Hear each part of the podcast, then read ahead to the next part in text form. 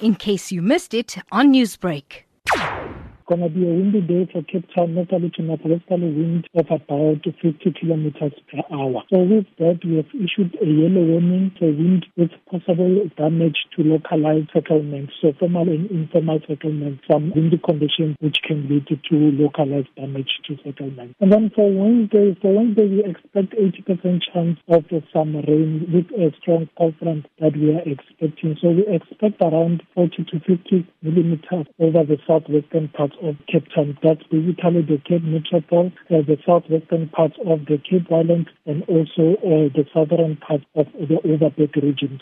And then things are clearing up quite nicely for Thursday. So uh, Thursday we start off with a light rain over uh, the southwestern part, a 60% chance of a light rain. That's Cape Town, uh, that's for Cape Town and also in Overberg region and also the Cape Winelands uh, region, 50% chance of a light rain in the morning. Now, we do know that this is the first proper rainfall of the year with the cold front yes. hitting. How can yes. we expect these weather patterns to pan out at sea?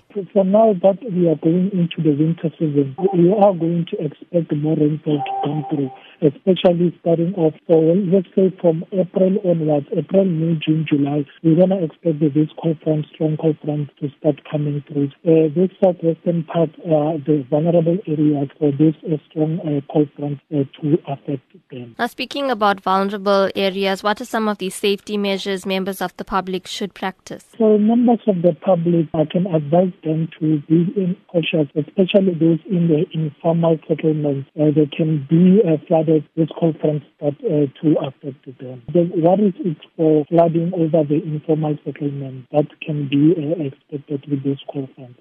Newsbreak, Lotus FM, powered by SABC News.